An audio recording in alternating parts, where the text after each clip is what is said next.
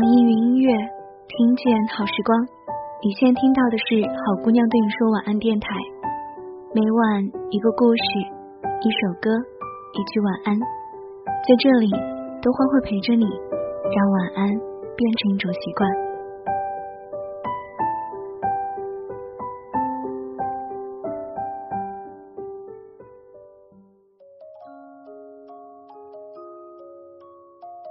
嗨。新年快乐，我是豆花。希望这句新年快乐没有迟到太久。这段时间大家应该都在家里吧？在家里睡觉应该是最安稳的。所以豆花希望没有更新节目的时候，你们也没有失眠，能够睡个好觉。之前有跟大家约定好要陪大家过年，嗯，晚了两三天。应该也能赶上吧。现在呢，也还是在过年的时候。那今天的节目主题呢，也是关于过年的，说的是父母与我们之间的故事。文章分享来自于焦志杰，题目是“你是带给父母最好的礼物”。年关了，身边的同事和朋友都嫌本地气候太冷。商量着准备开车自驾游去温暖的南方过年。我听完后，默默的低下头，打开钱包，看了看躺在里面的车票，更加坚定了要回家过年的决心。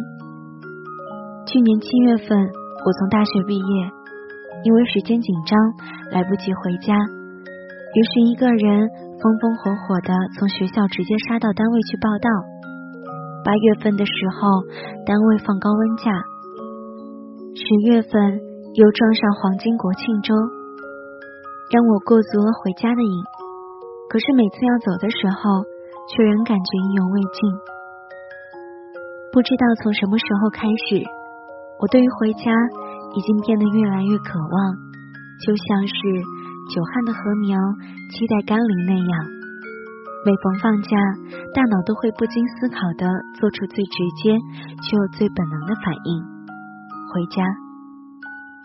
久而久之，回家这件事儿就变成了一项需要我不折不扣来完成的使命，变成了一项生活里不可缺失的习惯。应该是在上大学的时候吧。大学在离家两千四百公里远的北方，北方除了有寒冷干燥的天气、凛冽刺骨的狂风，还有一段遥远不可及的距离，以及一场漫无止境的想念。每次或长或短的假期，我都很是羡慕临近城市的同学，因为他们能够随时回家，而且从来不会担心买不到票。每当我独自望着空无一人的寝室，除了给家里挂去一个电话，汇报自己的近况，以及提醒爸妈更多注意身体以外，剩下的就是黯然神伤。这时候，想家就变成一种魔咒，慢慢掏空身体里的一切。有一次给老爸打电话，接电话的却是三叔。然后我就感觉不太对劲，因为老爸的手机从来不离身，不管走到哪儿他都会带着。我刚上大学的时候跟他说：“老爸，你一定要随时带着手机哦，说不定什么时候我就会骚扰你一下的。”结果他就信以为真了，一直都带着手机。后来寒假回家。跟奶奶唠家常的时候，我提到了这件事，奶奶先是愣住了，缓了好一会儿才告诉我，那段时间老爸住院动手术，又赶上我期末考试，怕我担心，就没告诉我。然后我就哭着说：“那你们也不该瞒着我呀，你们怕我担心，其实越是这样，只会越让我担心的。”而那个时候。我才深刻的认识到，距离不只是表面上的几千公里，而是当父母生病，甚至是住院开刀的时候，我们是这样的无力，只能被隐瞒其中。其实，对于生病的父母，孩子是最好的良药。我们的一通电话或者去医院探望，应该会让他们康复的更快一些。只是因为这中间有了这一道难以逾越的屏障，所以才让平日里看似简单的一切变得困难起来。这之后的每个假期，我都会提前买好回家的车票，并且告诉爸妈回去的时间。还有一次，老爸打电话跟我说：“你妈妈知道你要回来后呀，每天都把你的房间收拾一遍。他不想让你看出来，你走了以后，房间跟没有人住一样。那桌子擦得跟镜子一样亮。”而电话那头的他笑得很开心。可挂完电话，我就哭了。是呀，只有每天收拾一遍我的房间，才会让妈妈以为我一直在家里住着，从未离开过。这些年，因为读书、工作，一个人在外地生活，总以为父母还和以前一样年轻力壮、身强体健，总以为只要有他们在。就会安排好家里的一切，让他看起来永远温暖舒适。直到有一天，我突然发现他们老了。大三寒假的时候，一家人去找全家福，我旁边挨着老爸，老爸习惯性的伸出手来搂住我的脖子，却发现我已经比他高了，要踮起脚才能够得着我。他尴尬的笑了笑，把手缩了回去，问我：“你怎么一下子就长这么高了？好像昨天还没有这么高的呀。”而我转过头去，意外的发现老爸都已经开始驼背了。他以前是个很高、背很直、能一直背着我走很远的男人，而如今身体微弓。再怎么努力的想挺直腰板，却还是没法像以前一样。原来我不在他身边的这些年，岁月已经提前将衰老的痕迹刻进他的身体里了。我发现妈妈老了，是因为同一件事儿，他要来回说上好几遍。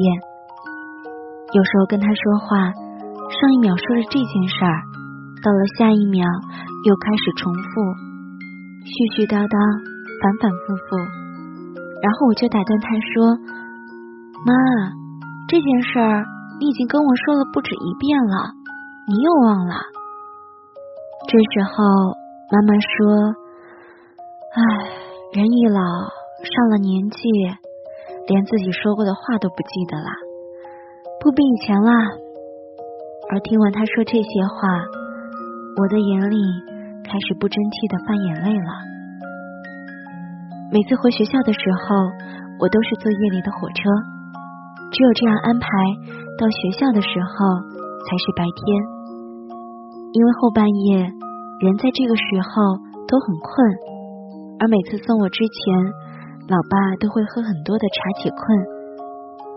可是到了后半夜，还是会忍不住的瞌睡。他蜷在沙发里。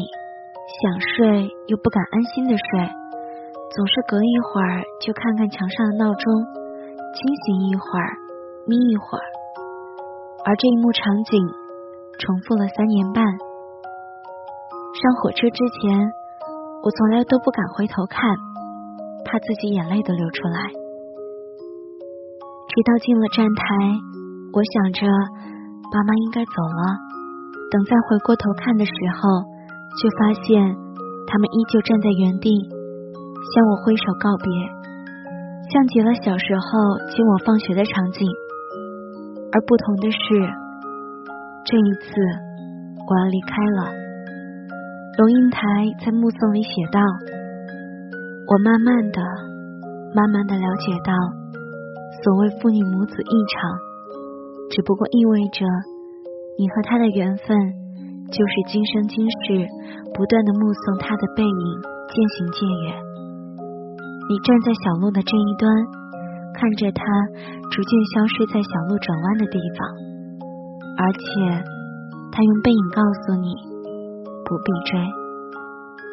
我从未看过父亲的背影，等我想仔细看的时候，发现他已经老了，而且再也不会看到了。我一直以为妈妈还很年轻，却发现她的两鬓又平添了许多白发，眼角又多出了几分皱纹。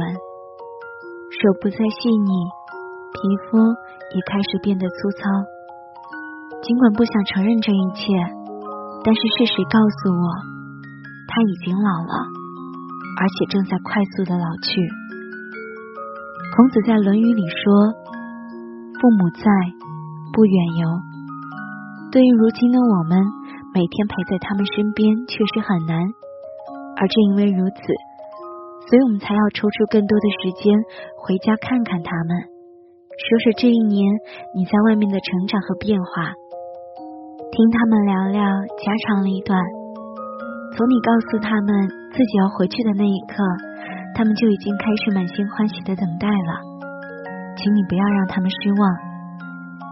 家不只是千里之外的一座房子，几扇窗，它是充满爱和希望的所在。里面住着这个世界上最爱我们的两个人，他们能治愈我们所有的低落的情绪，疗好一切难治的伤口，而他们在时刻等你回去。如果你能回去，就是带给父母最珍贵的礼物。好啦，这就是分享来自于焦志杰的文章。你是带给父母。最好的礼物。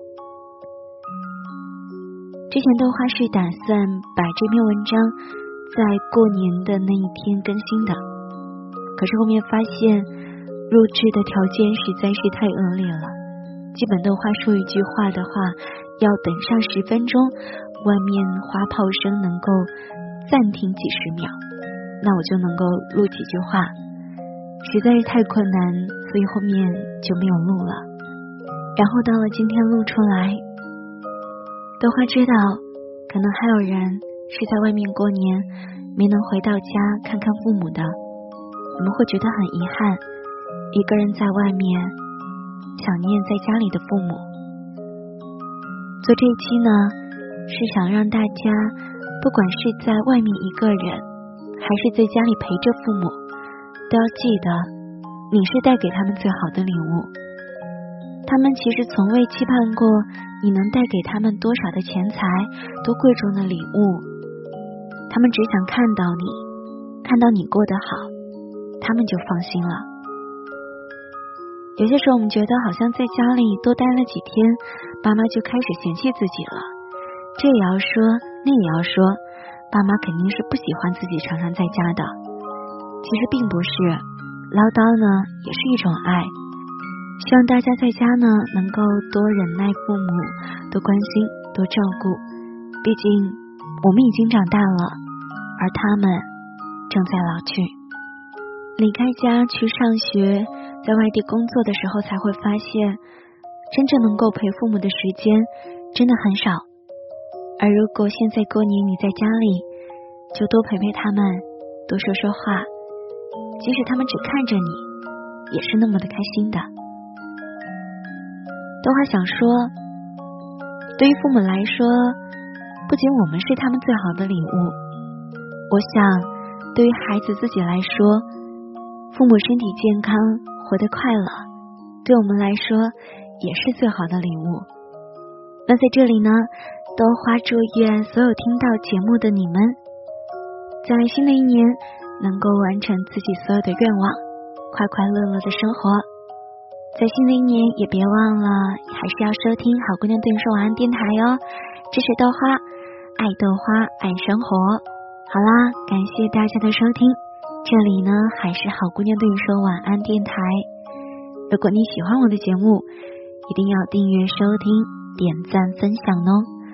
如果想要了解关于节目的更多内容呢，可以关注豆花的微博“晚安豆花妹子”，也可以关注豆花的微信公众号。搜索“好姑娘对你说晚安”，每晚呢都会有语音晚安。那在节目的最后，多花想送上一首来自于梁静茹的《礼物》。当我还在年幼时，幻想美的多无知，童年单纯的像一张白纸。当渐渐长大后，也都清楚，没有人总是为谁停住，而你的安抚是棵不倒的大树，阻挡风清路，不让我孤独。我是豆花，我在岳阳，晚安，做个好梦。还在年幼时，幻想美的多。无知，童年单纯的像一张白纸。当渐渐的长大后，也都清楚，没有人总是为谁